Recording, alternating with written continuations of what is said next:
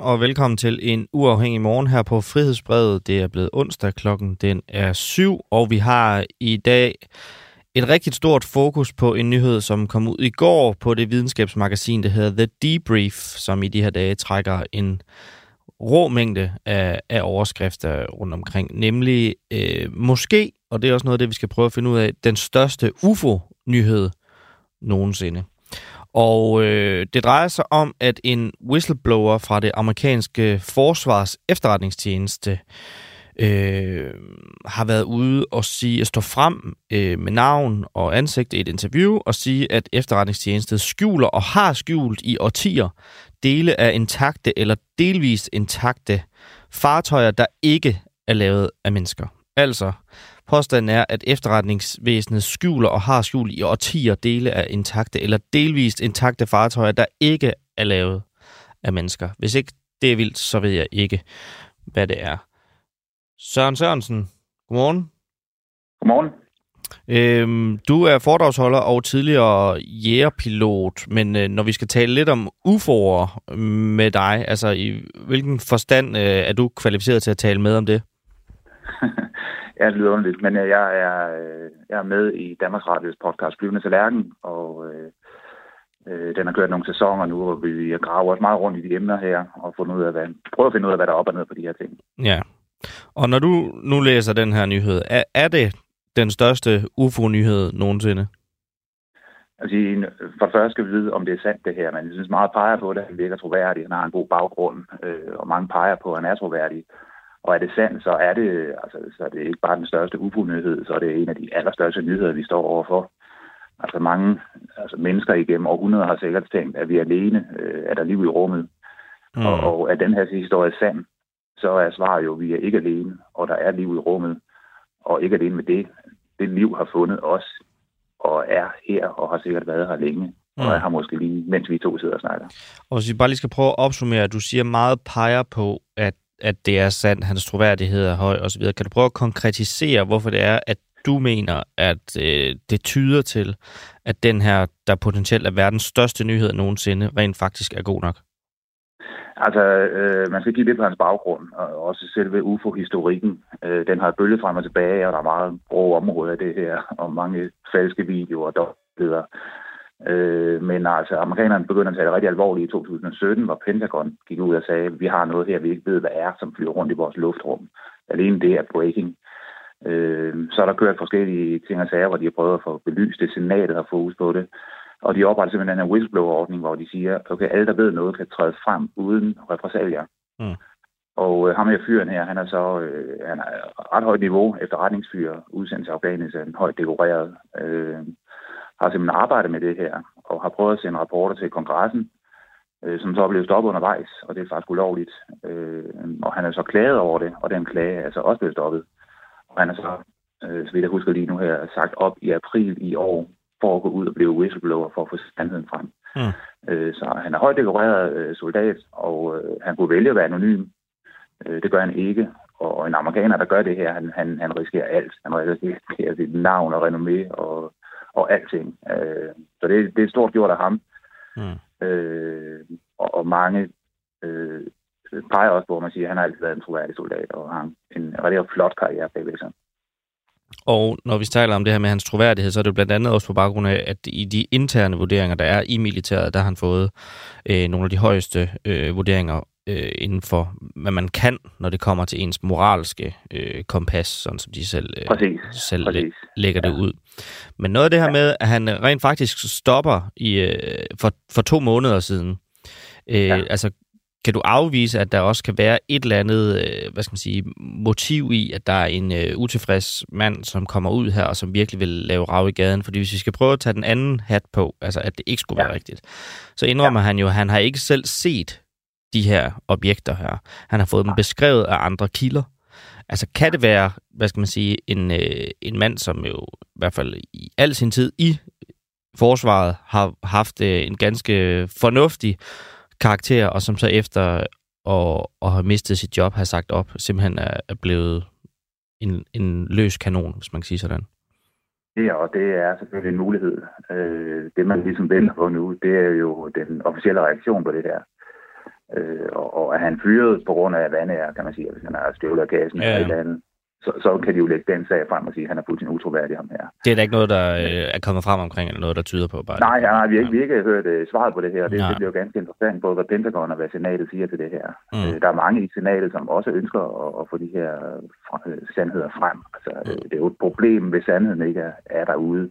Og hvis han kan dokumentere, han har jo vidne fra senatet allerede og lagt af flere hundrede sider dokumentation frem. Og hvis han kan dokumentere, han har prøvet at sende de rapporter, men de ikke er nået frem, så har der et problem indimellem der. Og det er jo så, hvad skal man sige, måske et led i mit næste spørgsmål, nemlig at hvis de her objekter rent faktisk har ligget der i årtier og er blevet holdt gemt i årtier, svækker det så ikke på en eller anden måde altså artiklen en lille smule, at det ikke skulle være kommet frem før nu? At han er den første af alle dem, som skulle have været involveret undervejs i årtier, som det bliver beskrevet, som vælger at tage bladet fra munden. Han er faktisk ikke den første. Der har altid været nogle rygter, og nogen kan sige, at de har set noget og arbejdet med noget. Så han er faktisk ikke den første, men han er nok den første, der gør det på den her whistleblower-ordning. Ja, okay. Og jeg vil sige, jeg har arbejdet meget med amerikanerne, har været udsendt med dem, og de er altså rigtig gode til at holde på hemmeligheder. Altså, de er virkelig gode til at holde på hemmeligheder. Ja. Og altså det, der er i det er rent militære. Lad os sige, der lander et fartøj her på jorden, som ikke er menneskeskabt. Så er det jo noget, der er langt forud på vores teknologi, hvad han så også siger. Yeah. Og når man får fingre i sådan noget, så står du med en guldgruppe af teknologisk viden, hvis du kan knække koden, ikke også? Man laver det, der hedder reverse engineering, eller vil gøre det i hvert fald. Skilt ad og sige, hvordan virker det, hvad materialet er lavet af. Og knækker du den kode, så springer du mange, mange led frem i den teknologiske udvikling, som du kan bruge både på din civile industri, men især også på den militære front. Du kan lave et fartøj, som flyver, som de beskriver, altså pludselig vanvittigt hurtigt og accelererer og sådan noget, så har du jo alle muligheder for at få et teknologisk fremskridt frem for dine modstandere, og det kan være en af de helt store grunde til, at man ikke vil ud med, at man har noget. Ja. Så blotter man sig over for alle de andre. Sagen er, at de andre har måske også noget, men det så kommer der ind til et kapløb om, hvem kan hurtigt skille og finde ud af, hvordan det virker. Ja, det er jo så egentlig også noget af det, han siger, at der er et kapløb i gang på det her. USA er ikke alene på det her område med at eftersøge. Nej, der har altid været snak om, hvorfor alle UFO-observationer i USA ikke. Men det er de faktisk heller ikke, hvis du graver i det. Der er meget i Brasilien, og hvorfor skulle der ikke være sådan en anden normal, hvad skal man sige, fordels jævnt ud over det hele? Og kigger du på for eksempel Ruslands areal, så det er jo kæmpestort. Der burde være temmelig meget der, og der burde være meget i Indien og Brasilien, som man lige har nævnt. Men der burde være noget over det hele jo. Og at de styrer det ned eller landet tilfældige steder, så vil de også være jævnt fordelt over det hele. Okay. Men nu... Det her spørgsmål, den måde, det er blevet jagtet på i de år, der er ligesom, jeg siger, gået op til nu, det er jo på en eller anden måde ligesom om, at det er en hund, der har jagtet sin egen hale. Og nu står vi måske et sted, hvor vi måske rent faktisk har ved at få fat i den hale. Altså, hvad skal vi overhovedet gøre med den her nyhed? Ja, men, altså, senatet skal jo presses. Der skal nogle højstående personer til at gå frem med det her. Og du siger nemlig, at vi er ude i et godt område, hvor man har jagtet sin egen hale. Det er faktisk også dokumenteret, at den amerikanske, jeg ved ikke hvem det er, men der har lagt røgslør ud igennem årtier. Altså, der er den gamle Roswell-episode, hvor bølgerne egentlig startede, hvor man faktisk begynder at misinformere folk. Fordi nogle af de områder, hvor de her ting er blevet set i, det er også testområder for nye fly. Og det man så gør, altså så testflyver man et nyt fly, som måske ser helt anderledes ud, og så kan man jo ikke undgå, at nogen ser det. Nej. Og så er det jo meget belejligt for dem at sige, jamen det ved vi sandelig ikke, hvad er. Det må være en UFO. Så er det jo et fly som F-117, som pludselig dukkede op i Golfen. Altså den havde man ikke rigtig set før, og lige pludselig havde de mange af den, og den var testet, og den var operativ. Så de flyver jo rundt ude i de områder. Jeg har også selv fløjet over og omkring Nellis, Nevada derovre, hvor de prøveflyver ting og sager. Og der er simpelthen nogle hemmelige områder derovre, som man ikke må flyve ind i. Også da vi var der og fløjede ind i det område, så ville du blive smidt hjem med det samme. De tager det ekstremt seriøst og har nogle områder derovre, hvor der vil bare ikke have nogen, der kigger ind. Men når du ligger med nye fly og tester alt muligt, så kan du ikke undgå, at nogen ser det. Og så er det meget rart at have en coverhistorie. Det er i hvert fald en af de hypoteser, man går ud fra. Men nu, hvad skal man sige, nogle af de andre der er gået ud med informationer omkring, at de føler sig overbevist om, at de har set noget, eller whistleblower fra efterretningstjeneste, der har det jo fået altså meget, meget graverende konsekvenser for dem. Nu skal vi sætte navn på ham, og David Charles Grusch. Altså, hvordan tror du, at han ligesom bliver taget imod som ansigtet på den her nyhed nu?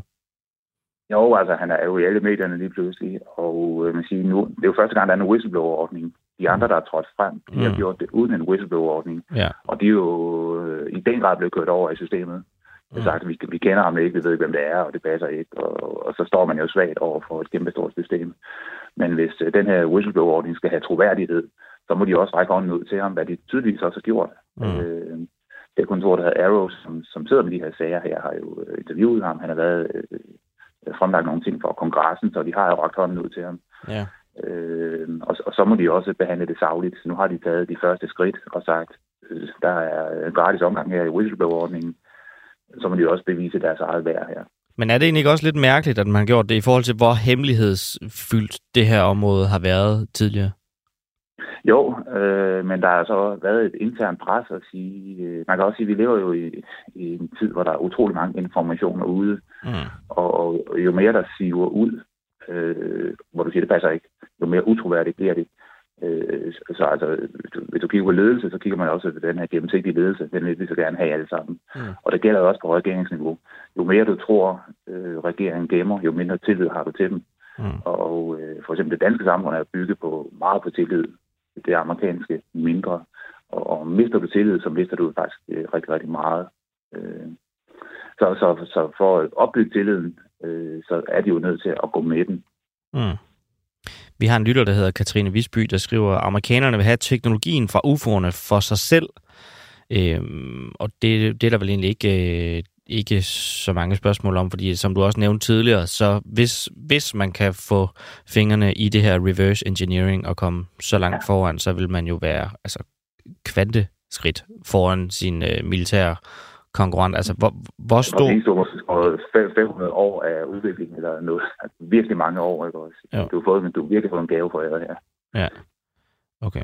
Søren Sørensen, foredragsholder og tidligere jægerpilot. Tusind tak, fordi at du havde lyst til at komme ind og tale lidt om UFO'er med os. Ja, tak. Nå, og så ned på jorden igen, skulle jeg til at sige. Det her, det er jo egentlig også på jorden, men det er jo måske i hvert fald noget, der tyder på, at det er noget, der er kommet fra det yderrum. Og nu tager vi lige et skridt tilbage ned i det, vi alle sammen kender, men noget, som også virker meget mystisk lige for tiden, nemlig hele sceneriet omkring Mette Frederiksen, nuværende statsminister i Danmark, som jo måske ikke skal være NATO-generalsekretær lige om lidt, og det udvikler sig bare hele tiden videre. Og nu så er Mikael Ulvemann, tidligere spindoktor for Anders Fogh Rasmussen i hele perioden op til, at Anders Fogh Rasmussen selv blev generalsekretær i NATO. Han er ude i den podcast, der hedder Pilestræde hos Berlingske, for at tale om blandt andet det her, hvad skal man sige, sceneri, der foregår lige nu. Men også med Lars Løkke, fordi Lars Løkke Rasmussen har jo på hans seneste reaktioner virket meget, meget overrasket over, at det her det er kommet frem. Han siger, at det rejser en hel masse spørgsmål, og det er ikke ham, der skal svare på dem. Så han lægger ligesom også en presbald tilbage på sin regeringskompagnon, Mette Frederiksen. Her siger Mikael Ulvemann, at det her det faktisk er et aftalt spil mellem Lars Løkke Rasmussen og Mette Frederiksen, og han svarer på spørgsmålet, hvad det kan koste det her. Det kan koste, at Løkke selv gerne vil være EU-kommissær, og den post i hvert fald ikke skal gå til Socialdemokraterne. Jeg tror, den deal er lavet allerede, da den regering blev dannet. Altså, at Løkke skal være EU-kommissær, bliver der spurgt. Det er mit bedste bud. Jeg ved også, at der er mange i Udenrigsministeriet, som kandiderer til at blive hans kabinetchef. Så lader sig ikke til, at det er fuldstændig trukket ud af den blå luft, men i hvert fald foregår der et spil, som vi har meget, meget svært ved at få indsigt i, som omhandler både en og potentielt også to europæiske topposter til vores to regeringsledere. Og Lige et skridt tilbage. Vi har den første tid i programmet her i dag talt om den meget, meget store, meget, meget opsigtsvækkende historie. Faktisk så blev den beskrevet af Søren Sørensen, der lige har været på, som potentielt den største nyhed, ikke bare den største UFO-nyhed, men måske den største nyhed nogensinde, som i går kom frem i videnskabsmagasinet The Debrief. Og specielt UFO-entusiaster, som går meget op i det her, de er noget op at køre, tror jeg godt, vi kan svinge os op til. Og det har også fået vores opmærksomhed. Også fordi, at nu er det blevet en meget konkret diskussion. I stedet for tidligere, så ville man have spurgt alle, tror du på UFO'er, tror du på ikke på UFO'er, på aliens, på flyvende tallerkener, på alt sådan noget her. Men her har vi altså rent faktisk at gøre med en whistleblower, et rigtigt menneske fra det amerikanske forsvars efterretningstjeneste, der siger, at de skjuler dele af intakte eller delvist intakte fartøjer, der ikke er lavet af mennesker og har gjort det i årtier. Og hvordan er vi egentlig beredt i Danmark, hvis det her fænomen skulle komme nærmere jorden med udefrakommende væsener fra det ydre rum? Det talte min værtskollega Christian Hendriksen i går med Konservatives forsvarsordfører Rasmus Jarlov om. Og Rasmus Jarlov, han er også formand for forsvarsudvalget, så hvis der ligesom skulle være nogen form for plan nogen steder, så er det jo Rasmus Jarlov, der skulle vide det. Og på spørgsmålet om, hvorvidt vi i Danmark har et beredskab, der kan beskytte os mod onde magter fra det ydre rum, svarede Jarlov sådan her. Det tror jeg ikke. Det tror du ikke. Men du ved ikke, om der er reelt set. Det er ikke noget, du er orienteret om, at der skulle være et form for beredskab? Nej. Kan du afvise, at et sådan beredskab skulle eksistere? Nej, det kan jeg jo ikke. Jeg kan godt sige, at jeg ikke kender til det. Du kender ikke til det. Okay, vil du have et bud på, hvem der i Folketinget vil vide noget om det, så frem til, at det skulle eksistere? Forsvars- og statsminister. Okay. Synes du, at der burde være et beredskab mod udefrakommende, hvad end det så skulle ske at være? Det har jeg ikke noget begreb om, man kan lave, så det har jeg ikke nogen holdning til. Du ser det ikke som en potentiel trussel? Det gør jeg da, men jeg ved ikke, hvordan man skulle lave sådan et beredskab. Så det kan man godt kunne tænke sig at have et eller andet, men det andet er, om man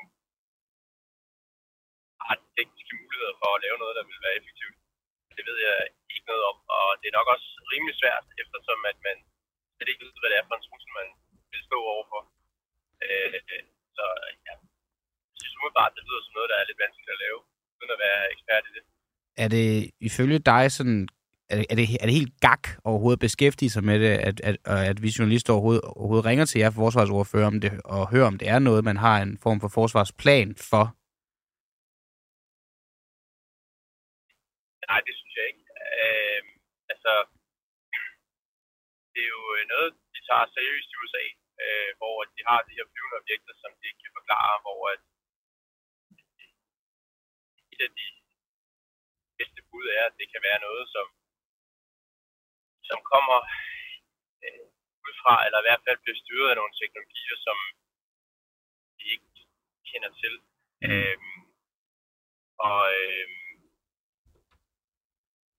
Det kan man vel ikke udelukke. Det er jo rigtig svært at sige noget begavet om, fordi vi jo ikke ved noget som helst om, hvad det er, vi har med at gøre. Men det kan man vel teoretisk ikke udelukke, og hvis amerikanerne er løbet tør for andre forklaringsmodeller, nået frem til, at de mener, at der kan være noget, som kommer ud fra, jamen så ændrer det jo alt, hvad vi har forestillet os omkring det ydre rum og potentielle besøg på jorden. Så jeg ved det ikke, men vi må i hvert fald konstatere, at det er jo ikke noget, amerikanerne udelukker. Og så kan det heller ikke. Men når, bare lige her til sidst, når du så anerkender, at det egentlig er relevant nok at tale om beskæftige sig med, og du anerkender også, at der er en potentiel trussel et eller andet sted, selvom den jo nok i en eller anden grad er lidt uangribelig, er det så godt nok, at der fra politisk side her i Danmark overhovedet ikke lyder til at være noget som helst initiativ, overhovedet ikke lyder til at være nogen som helst opmærksomhed rettet på et område, som du lige nu anerkender er en potentiel trussel, et potentielt trusselsområde? Jeg aner ikke, hvad vi skulle gøre ved det. Men er det godt nok ikke engang, altså I aner det ikke, det er en ting, men at man så heller ikke forsøger at initiere noget, eller prøve på bare et eller andet, at det er godt nok? I hvert fald det er en lidt underlig tilgang at sige, at man bare skal forsøge et eller andet, uagtet at det overhovedet ikke vil have nogen effekt, og man ikke aner, hvad man skulle gøre. Vil du så, efter vores samtaler, efter bare sådan den generelle forståelse, jeg har af dine holdninger til, vil du iværksætte nogle undersøgelser? Vil du arbejde på nogen som helst måde politisk for at finde ud af, om der er en eller anden potentiel måde, man kan have et beredskab på det her område? Du er forsvarsordfører, formand for Forsvarsudvalget. Nej, det vil jeg ikke. Altså, det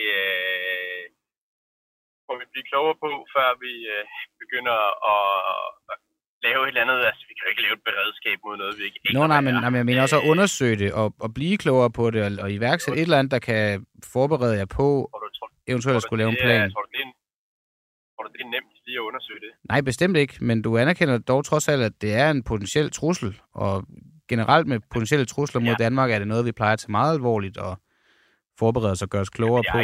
Jeg har ikke lovet nogen, at jeg kan løse alle problemer. Nej, bestemt ikke. Og det er også bare derfor, jeg prøver at høre dig, om det her det er et problem, du tænker, du vil prøve at løse. Men det er jo fair nok at sige, nej, det er det ikke. Det er det. Det er det ikke. Så den potentielle trussel, den må bestå i hvilken som helst form, den nu skulle ske at være i. Det gør den jo uanset, hvad jeg gør. Fordi vi har jo ikke nogen muligheder for at opstille et beredskab mod noget, vi ikke aner hvad er. Så uanset om jeg satte en eller anden intern dansk undersøgelse i gang, så kunne vi sætte en masse typer til at sidde og spekulere om et eller andet, som de ikke ved noget om. Det gør de sikkert også i forvejen, men det vil jo ikke have nogen som helst effekt på noget som helst. Så jeg har ikke tænkt mig at sætte noget i gang, som vil være komplet virkningsløst. Ja, formanden for Forsvarsudvalget har altså ikke tænkt sig at sætte noget i gang, som vil være komplet virkningsløst. Men hvad så med resten af verdenssamfundet? Hvordan skal vi gribe den her potentielle verdens allerstørste nyhed nogensinde? Altså, hvordan skal vi gribe det an?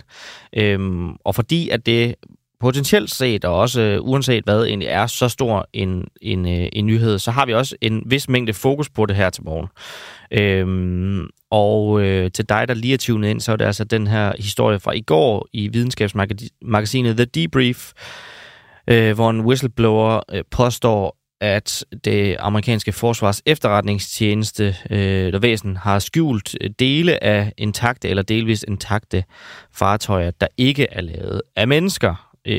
Han har forsøgt at præsentere det for kongressen, hvor det er blevet afvist, og det har han så nu klaget over. Så det bliver altså holdt skjult ifølge ham, og er blevet holdt skjult i årtier.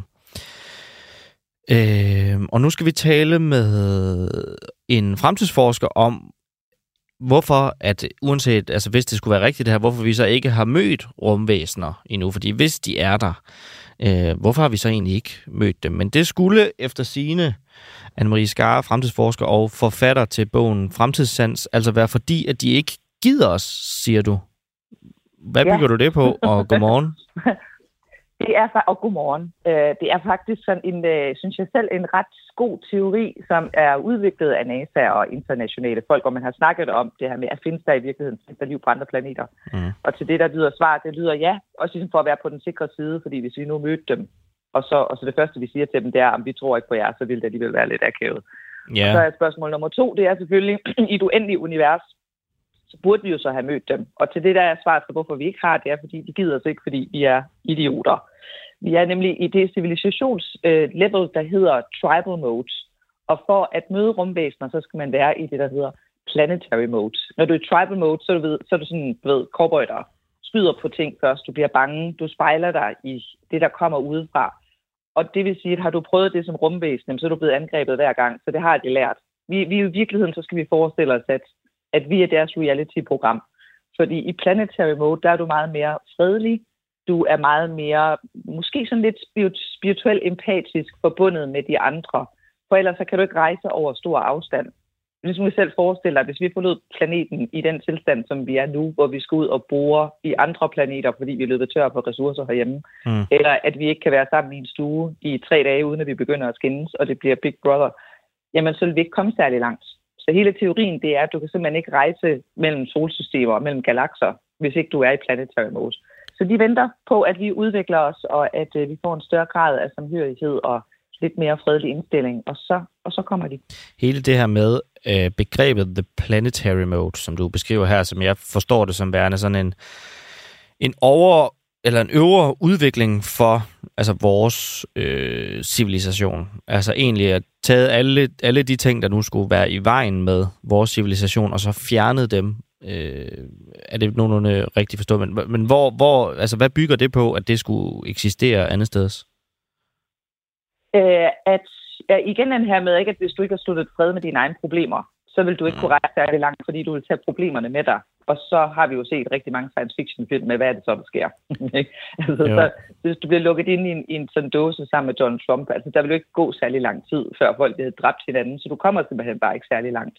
Nej. Så det, man måler det på, for der findes faktisk en skala, som i øvrigt, så vidt jeg husker, er russisk, det er, hvad er det for en type af problemer, man har. Så hvis du sidder derude som rumvæsen og kigger på os lige nu, så vil de have sådan en scorecard, og så vil de sige, har de fået de problemer, som vi kalder for wicked problems. Det vil sige, det er problemer, der går rundt om hele kloden, som man kun kan løse i fællesskab. Mm. Sådan noget som pandemier, eller klimaproblemer, eller social forbundethed, det er nummer 2. Det er så det med, har de fået muligheden for, at de kan snakke med hinanden. Mm. Og det er godt, hvis jeg ikke snakker særlig pænt med hinanden, men i hvert fald fået den mulighed for, at vi kan snakke med hinanden. Mm. Og det sidste, det er sådan en form for åndelig awakening.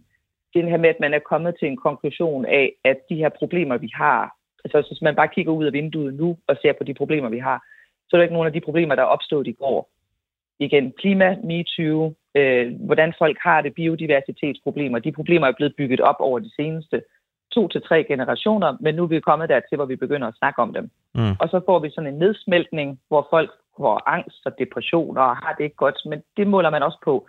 Det er fordi, du så er kommet netop til den konklusion, at du kan se de problemer, vi har. Og det næste skridt for så at komme til, at jeg faktisk på 0,7 har jeg læst på den skala.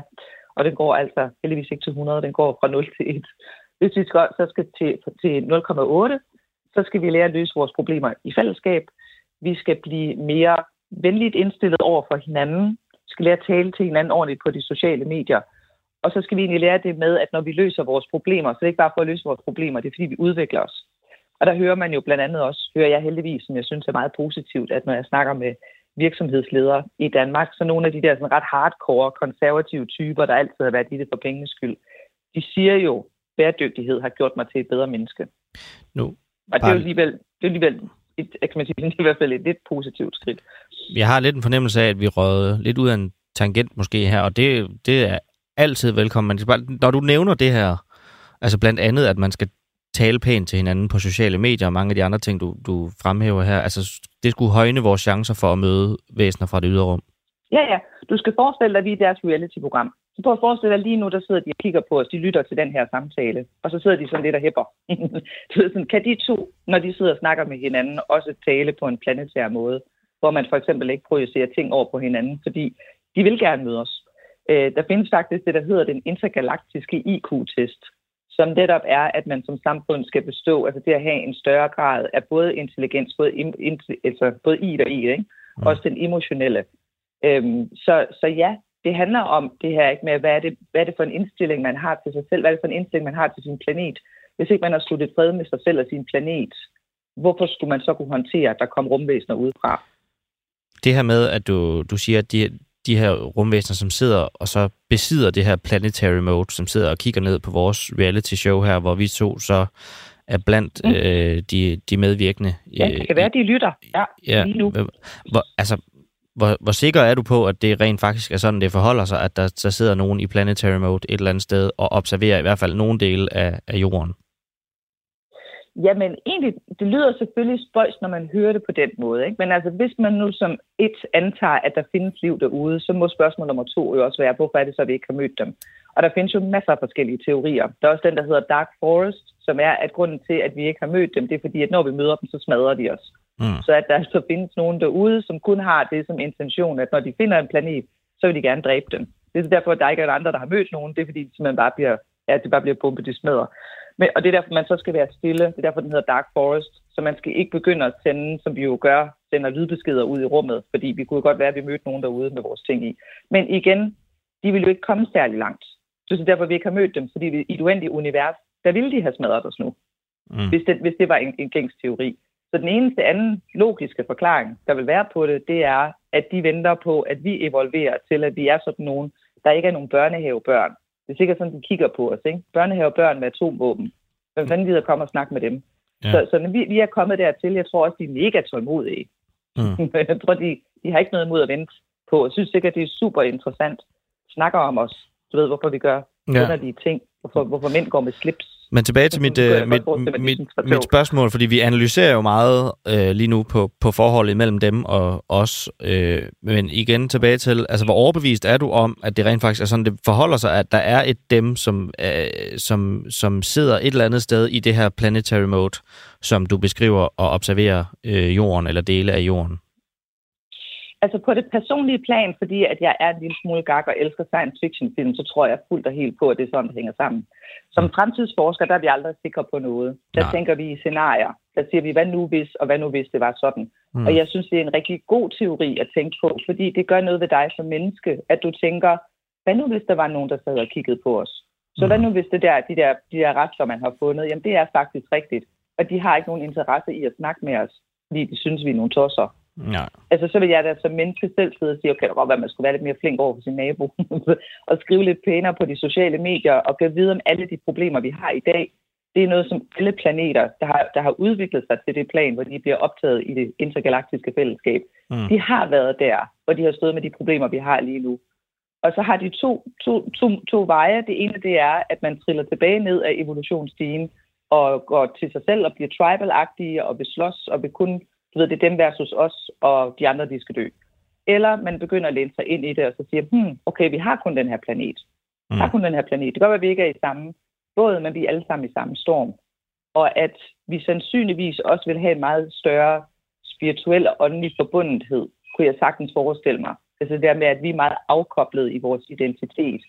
Fordi der skal jo selvfølgelig også være det levende til over os, når vi nu har den her samtale, det er, at de vil også være meget anderledes end os på mange måder. Ikke? Der vil være rigtig meget, som vi ikke kan forestille os, hvordan de vil være, eller hvordan de vil tænke. Jo, men alligevel så gør du gør dig jo egentlig nogle ret konkrete tanker om, hvordan præcis at rumvæsenerne vil være, i hvert fald moralsk, eller hvad skal man sige? Ja, fordi at jeg synes, at der, hvor samtalen er interessant, er jo kun, hvad er det, det betyder for os?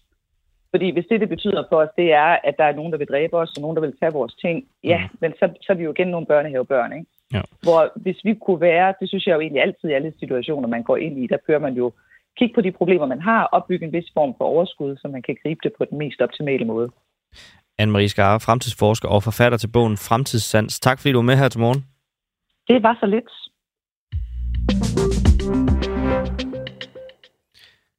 Ja.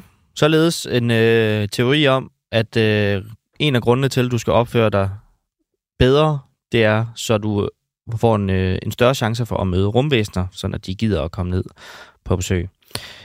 En kort nyhed, inden vi går videre, nemlig fra egen andedam på Frihedsbrevet, som du kan læse lige nu, der er udkommet her klokken 7, det er, at øst for Storebælt, der dør dobbelt så mange nyresyge danskere, mens de står på venteliste som i hele resten af landet tilsammen. Det kan ganske enkelt ikke være rigtigt, siger sundhedsminister Sophie Løhde fra Venstre, men tallene er altså desværre gode nok. Bliver man som dansker alvorligt syg med en nyresygdom, så skal man i hvert fald ifølge de her tal, ikke ønsker sig at bo øst for Storebælt. For det her er ventetiden på en nyretransplantation lige omkring dobbelt så lang som i resten af landet. Det viser en ny rapport fra Sundhedsstyrelsen, som vi altså bearbejder i den artikel, du kan læse lige nu. Og den her lange ventetid, det er jo ikke bare altså en ting, der er sådan træls at vente på og komme til og brokke sig lidt over, at nu må det snart også være min tur. Det kan rent faktisk være et spørgsmål om liv eller død.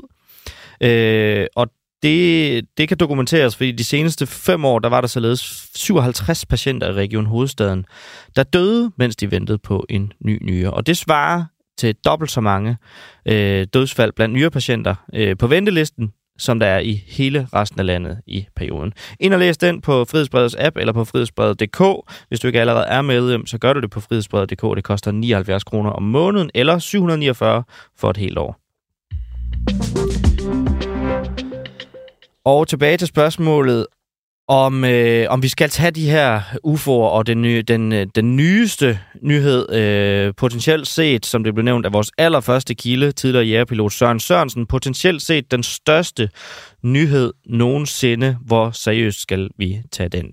Det drejer sig for lidt hurtig opsummering om en whistleblower fra det amerikanske forsvars efterretningstjeneste, som ud at sige, at efterretningsvæsenet skjuler dele af intakte eller delvist intakte fartøjer, der ikke er lavet af mennesker. Mads Brügger, chefredaktør på dette foretagende her på Frihedsbrevet. Godmorgen og velkommen til. Godmorgen, tak for det. Nu bliver det jo udlagt som potentielt den største nyhed nogensinde, og du hvad skal man sige, gør der jo også i at udvælge og vurdere nyheder i dit virke, og har gjort det i mange år. Altså, hvordan ser du på det? Er det potentielt set den største nyhed nogensinde? Jamen, det peger lidt i den retning, vil jeg sige. Man kan sige, altså foruden Jesu genkomst, så er intelligent liv i det ydre rum jo oppe blandt kategorien den største nyhed nogensinde. Mm.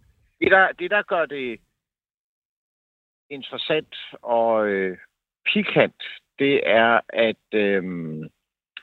at vi har at gøre med en meget... vurderer jeg og andre troværdig kilde, en mand med baggrund i den amerikanske efterretningstjeneste eller efterretningstjenestemiljøet. Mm. En 36-årig efterretningsofficer, der hedder David Gush. Mm.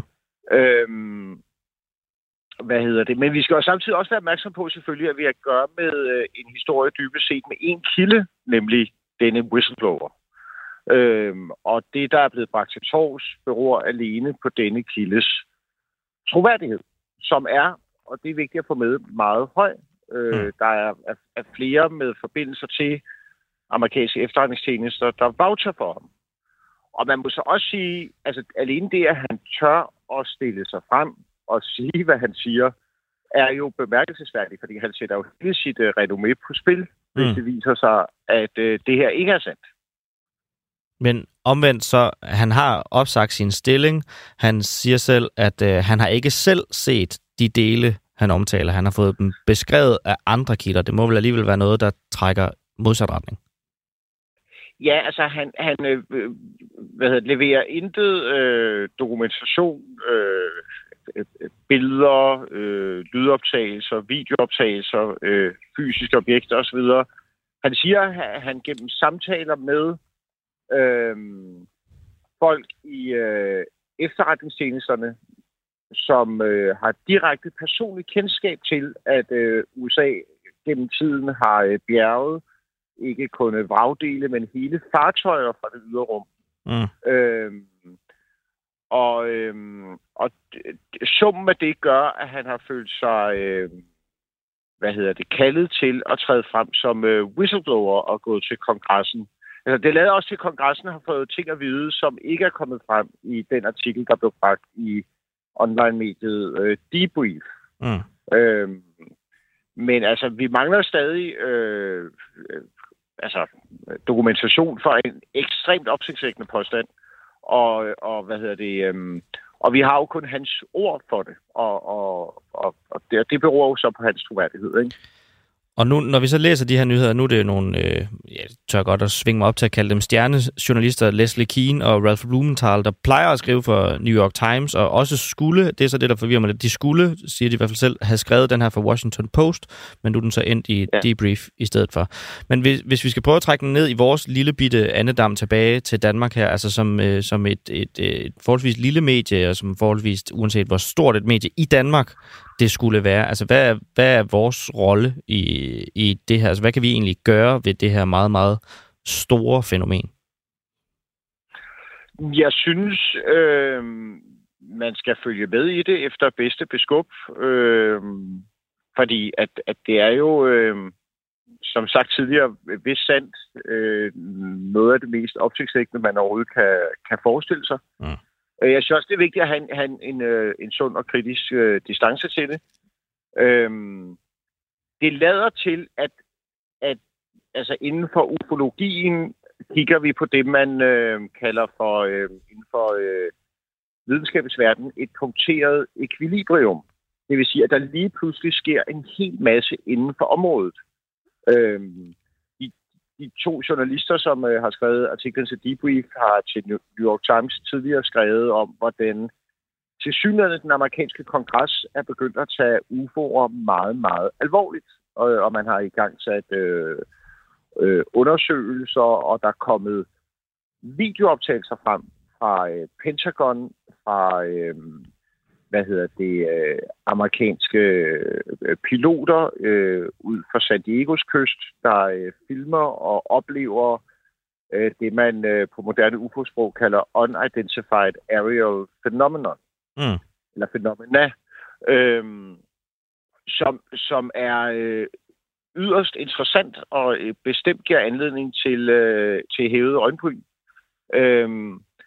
Jeg vil i den forbindelse anbefale Star Wars-instruktøren Paul Abrams, som lavede en serie om UFO'er på, mener jeg, 4 afsnit. Den lå i en periode, i hvert fald på TV2 Play. Han satte sig for at lave en seriøs dokumentarserie om UFO'er, som træk i den anden retning fra alt det skrald og mere eller mindre kulørt indhold, man kan finde på YouTube for eksempel om indholdet. Og der går han også i lag med de her videooptagelser fra farvandet ud fra San Diego. Og det er måske ikke helt så enkelt, eller så lige til, som man skulle tro. Det er langt fra sikkert, at det er det, vi tror, det er. Man skal i hvert fald bevare en meget sund skepsis. Jamen, anbefalingen hermed givet videre. Mads Brügger, chefredaktør på Frihedsbrevet. Tak fordi du havde tid til lige at være med om UFO'er her til morgen. Det var en fornøjelse.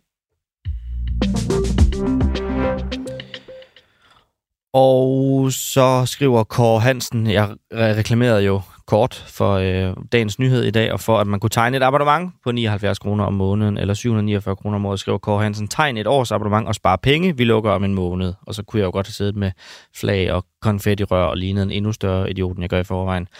Men abonnementet på Frihedsbrevet, det stopper jo ikke. Du kan godt tegne et års abonnement. Frihedsbrevet fortsætter. Det er denne podcast, der lukker dette live morgenprogram. Det lukker jo desværre.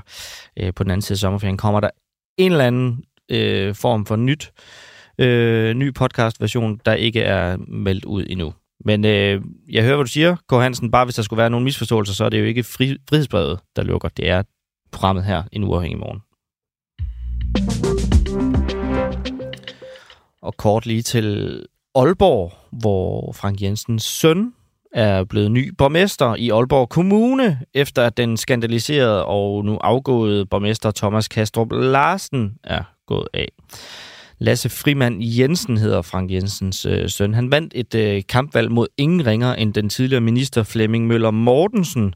Så det har været en ren stjernedyst deroppe, hvor at den 37-årige søn af Frank Jensen nu kan se frem til, og jeg ved ikke, hvor meget oprydningsarbejde der er efter Thomas Kastrup Larsen, men i hvert fald at stille sig bag roret i Aalborg Kommune.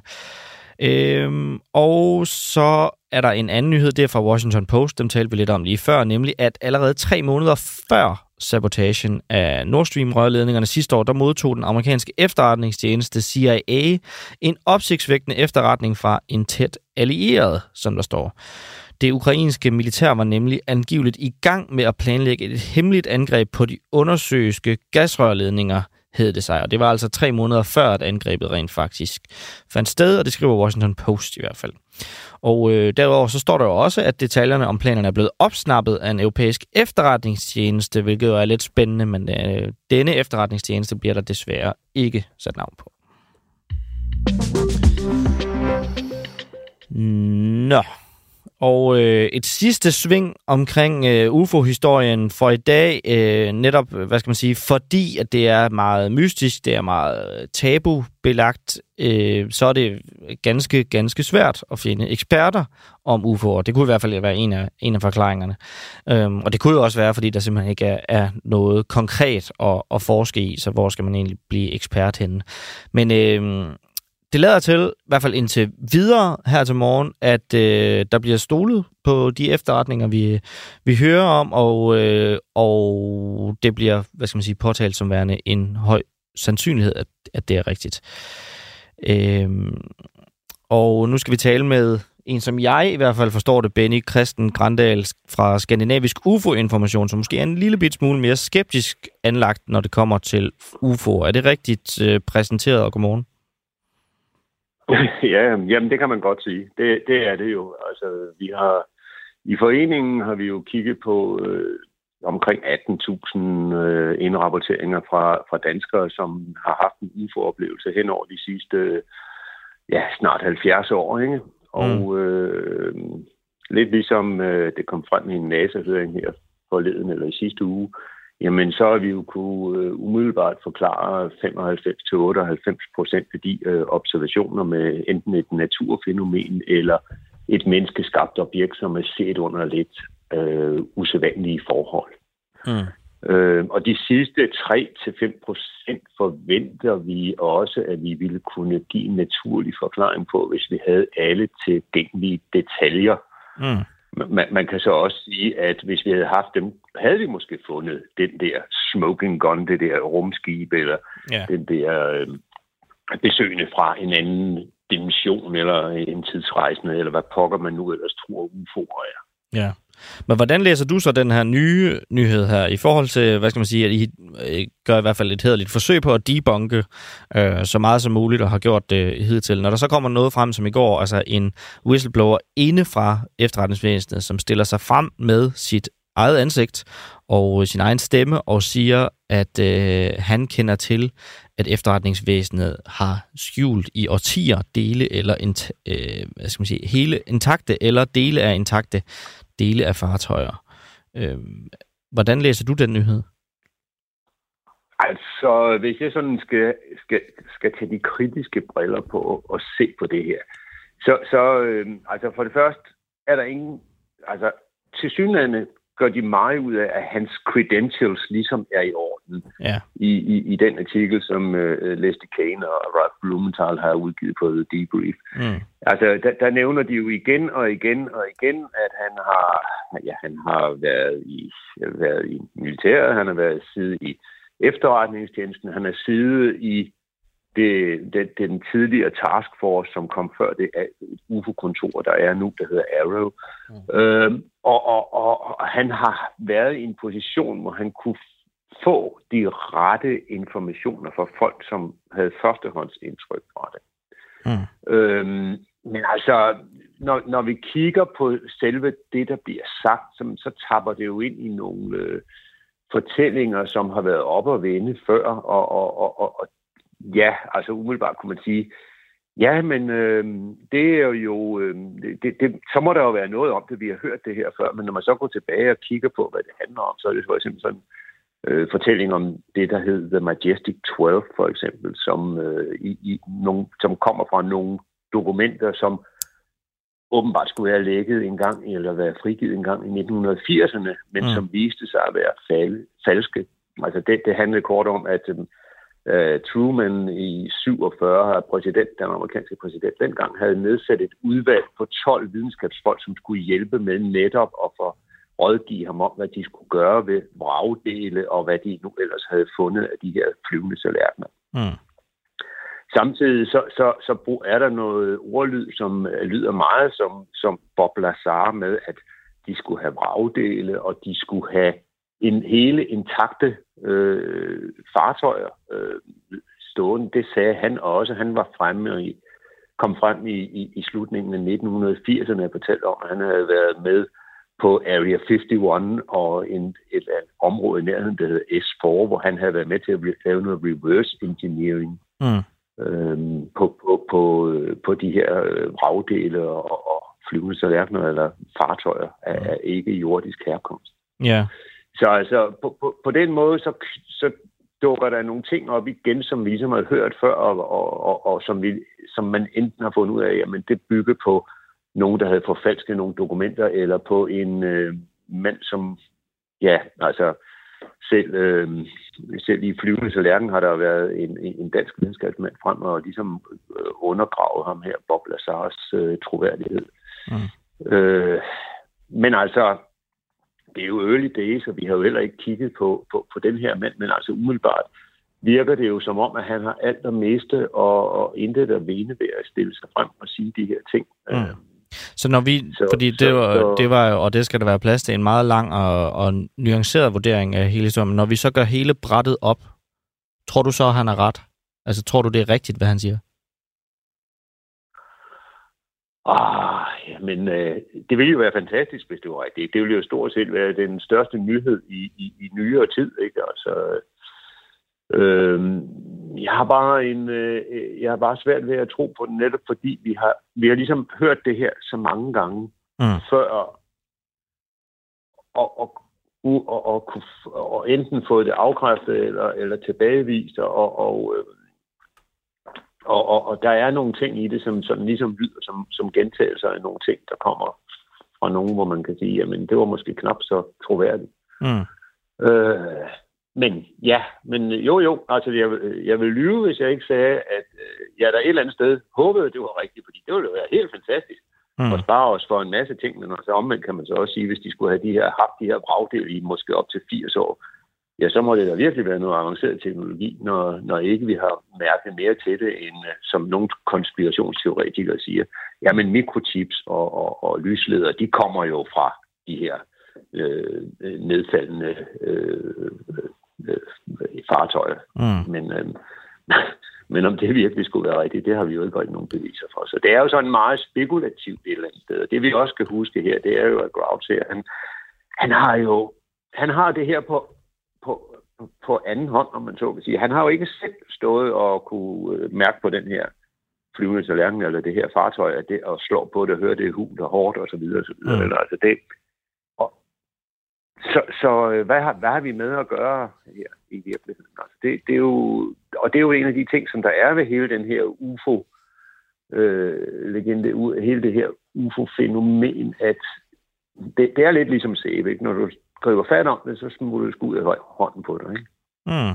Vi har den sidste ting, inden vi lukker det her. Vi har en lytter, der hedder John Lauge, som skriver, jeg vil tro, cirka 20% af os her på tråden har set en, og det er sådan en UFO.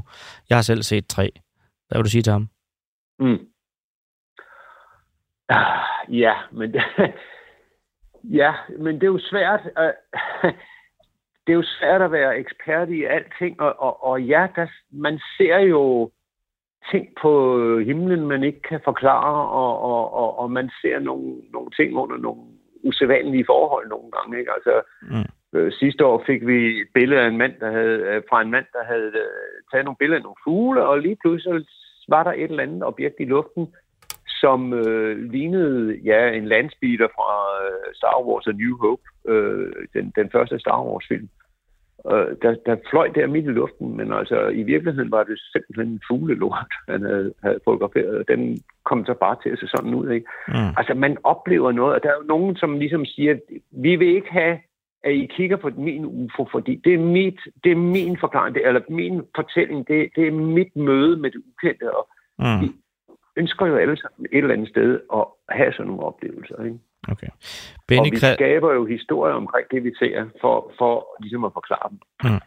Benny Christen Grandahl, Skandinavisk UFO-information. Tusind tak, fordi at du var med til at også krydre lidt skepsis over gårsdagens meget store nyhed. Tak for det. Jamen, velbekomme. Og så skriver Camilla Vejle Palnoff til min, hvad skal man sige, kommentar før om, at Frihedsbrevet jo ikke lukker, men programmet jo lukker. Det er så ærgerligt for os abonnenter, der udelukkende betaler for at støtte, lytte til jeres gode times morgenradio. Det er så hyggeligt at lytte med under madpakkesmøringen i, hvor jeg vil savne det. Der er jo lidt tid endnu. Så vi er her i en rumtid nu, og på den anden side af sommerferien, så kommer der jo noget andet. Så lad os se, hvad det bliver, og vi håber, vi har en eller anden form for alternativ klar. Også til dig, Camilla Vejle Palnov, men tak for de rosende ord. Nå, i går, der nåede vi lige kort, selvom vi ikke rigtig vidste, hvad det egentlig skulle dreje sig om overhovedet. I gårsdagens udsendelse, i hvert fald for Christian og mit vedkommende, også værter herinde i studiet, og vende den nyhed omkring den store dæmning ved Kherson.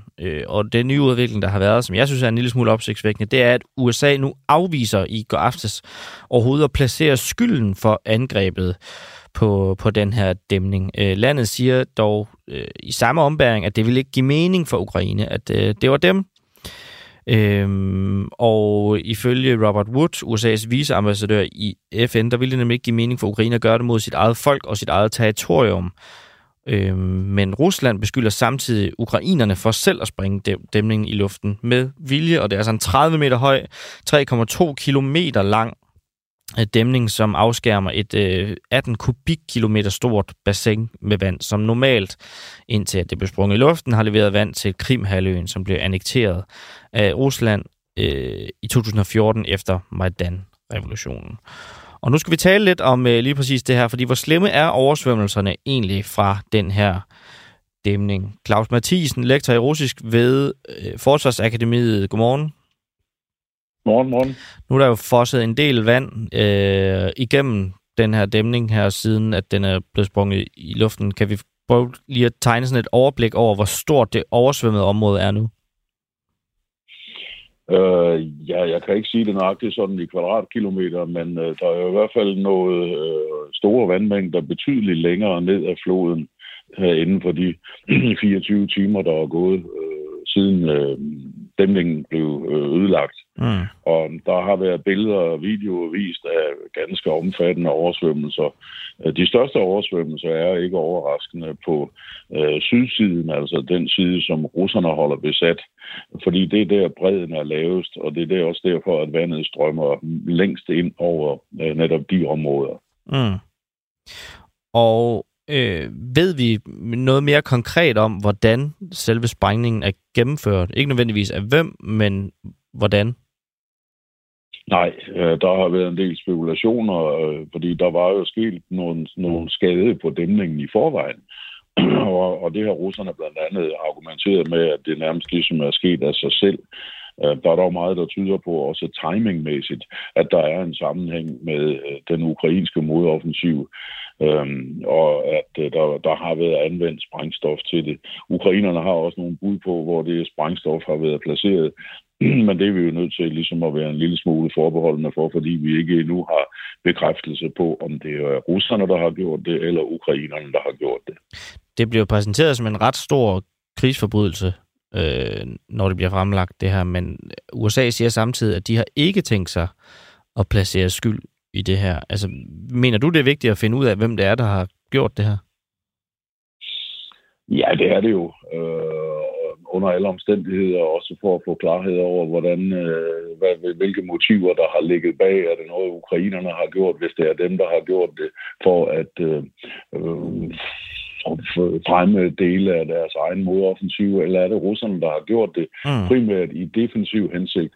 Fordi det er normalt noget, når man ser tilbage på historien, som er blevet gjort i tilfælde, hvor man har skulle forsvare sig og har taget naturen, når man så må sige, til hjælp ved at oversvømme store områder, som så er blevet svært fremkommelige for en angriber.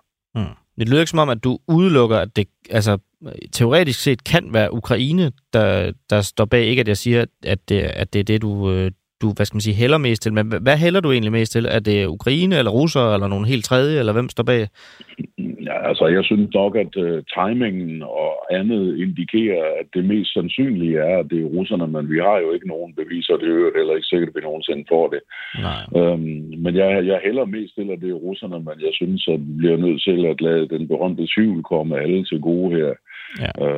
Og også tage højde for, at selvfølgelig kan det teoretisk være ukrainerne, men man må dog sige, at så har ukrainerne været villige til at påføre sig selv ganske betydelige både ødelæggelser og vanskeligheder, hvis det virkelig er dem, der har gjort det. Og samtidig har de også indsnævret de områder, hvor deres modoffensiv kan finde sted. Det bliver vanskeligt nu at lave en modoffensiv ned imod Krim, hvis det var en del af hensigten. Men synes du så egentlig ikke, det er en lille smule underligt, at USA på den måde går ud og affejer, at man skulle være interesseret i at placere skyld på et så stort spørgsmål som det her? Jo, det kan man godt sige, men det kan jo være, at man er optaget af andre ting. Jeg mener i øvrigt også, efter hvad jeg har hørt fra vores militære jurister, at det slet ikke er så enkelt og entydigt det her med at kvalificere det som en krigsforbrydelse. Ah. Fordi dæmningen på en eller anden måde ligger i frontzonen, og dermed godt kunne være et mål for et angreb, der i en eller anden grad kunne siges at være til at begrunde i hvert fald. Men det er der stor tvivl om. Okay, så det er heller ikke afklaret endnu, om det rent faktisk altså potentielt set er okay at angribe en dæmning, og så bare lade der fosse altså millioner af kubikmeter vand ud over alt.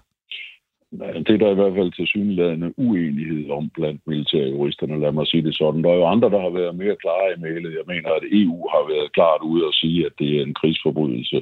Mm. Så det vil jeg nødt kloge mig alt for meget på. Nej, okay. Claus Mathisen, lektor i russisk ved Forsvarsakademiet. Tak fordi, at du alligevel vil kloge dig en lille smule omkring den her dæmning og sprængningerne. Det er helt i orden. Og så ringer rådhusklokkerne. Klokken er blevet 8. Det var den times program primært om UFO'er og også en lille smule om krigen i Ukraine. Og i teknikken der sad Oliver Nubbenau og spiste flæskesvær. Og Peter Schwartz, han var redaktør på programmet. Og mit navn det er Nikolaj Dananel. I morgen der er vi tilbage med endnu mere en uafhængig morgen.